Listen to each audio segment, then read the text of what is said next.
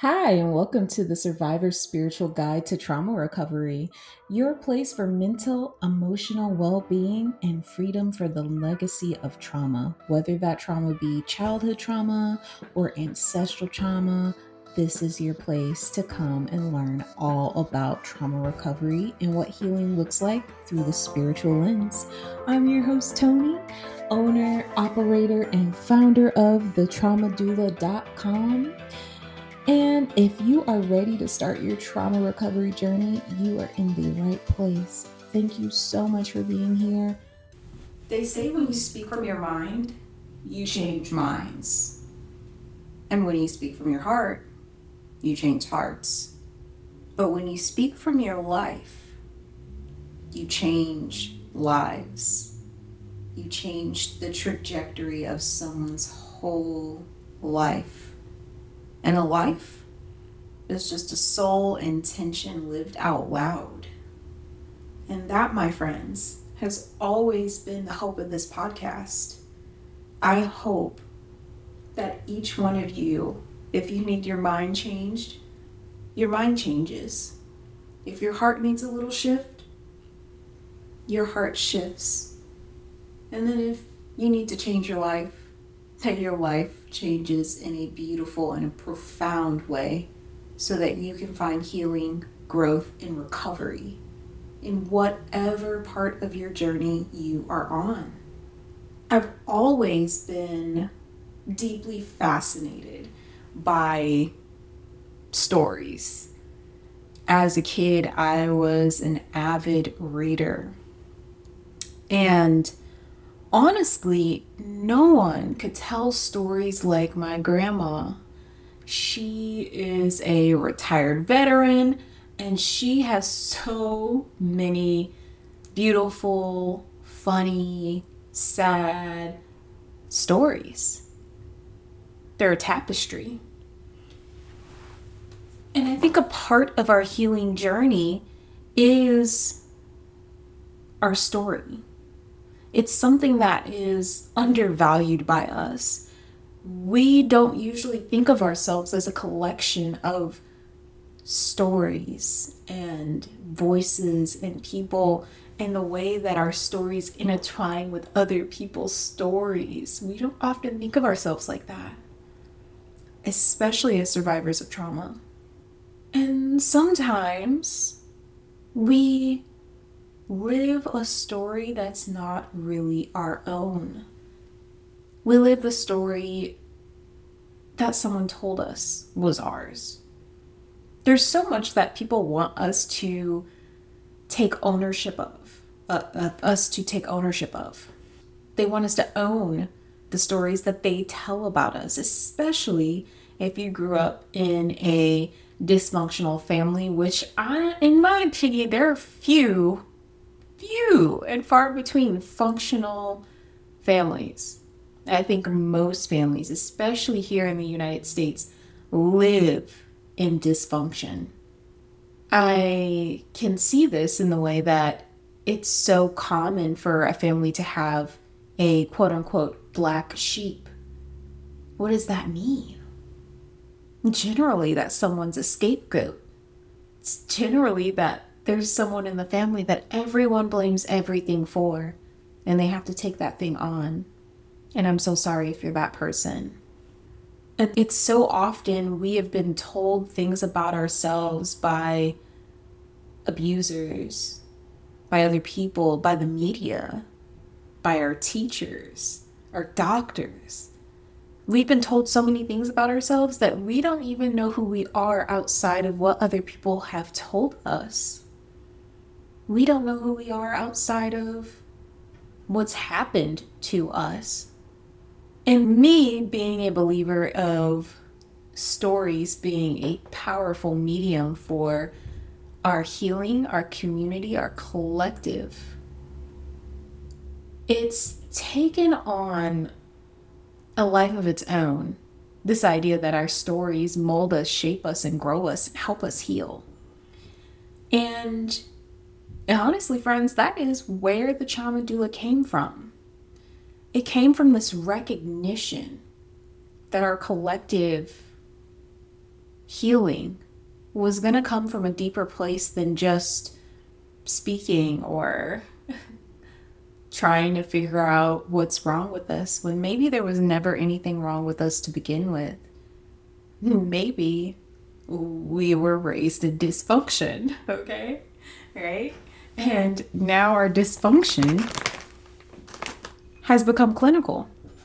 Our dysfunction has become diagnosable. But maybe that diagnosable thing is just trauma. It's just being the scapegoat. It's being the family clown, the family caretaker. I won't go into our roles and uh, mask we wear now, but that'll be the next episode. But I want to talk a little bit more about this idea. Like I said, growing up, there was no better storyteller than my grandmother. She knew where to start a story to make it interesting, intriguing, to pull you in and make you feel like you are right there with her on on leave or on the field getting her boots ready and all the army things, right? She made you feel like you were right there with her in Germany on base during room checks. She made you feel like she was right there with you all the time. Every time she would open her mouth to tell a story. That's the power of a story. When I'm working with people and they come to me with these disempowering stories, these stories that make them feel as if their trauma or what happened to them is all that they are. And then they live like that because that's all they've known.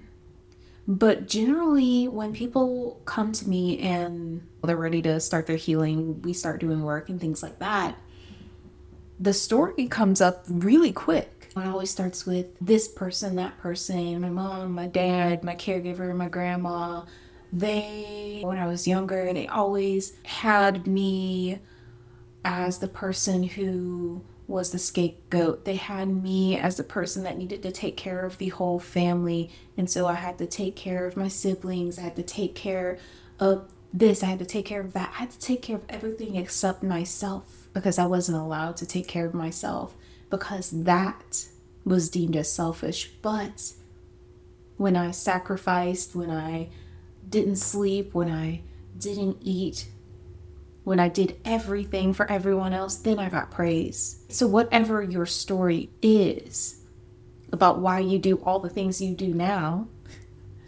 hey, my super self aware folks, when we tell those stories, what we're saying is, this is who I am. But you're showing up because it's not working anymore. It's not working. It's not doing. It's not moving. And a lot of times there's this feeling of confusion, loss, grief, maybe even anger. Because this story is trying to define you as a whole person when you're so much more than what happened to you. And in a lot of ways, our stories, all of our stories are generational. And you can choose, you can decide which stories you claim and which stories you shift away from. You come in the space of, this is who I am, this is what happened. And whether or not that story serves you is dependent on whether or not you want to continue living as you have lived up till that point, up till now.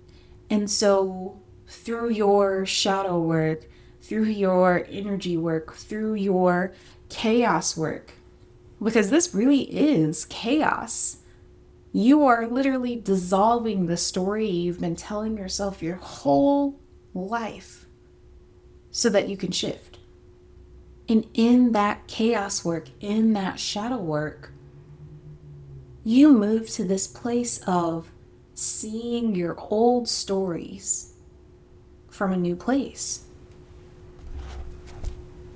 Seeing your old stories with a new light, a new insight. You may even find that as you're dissolving the old story in recognizing who you were in it,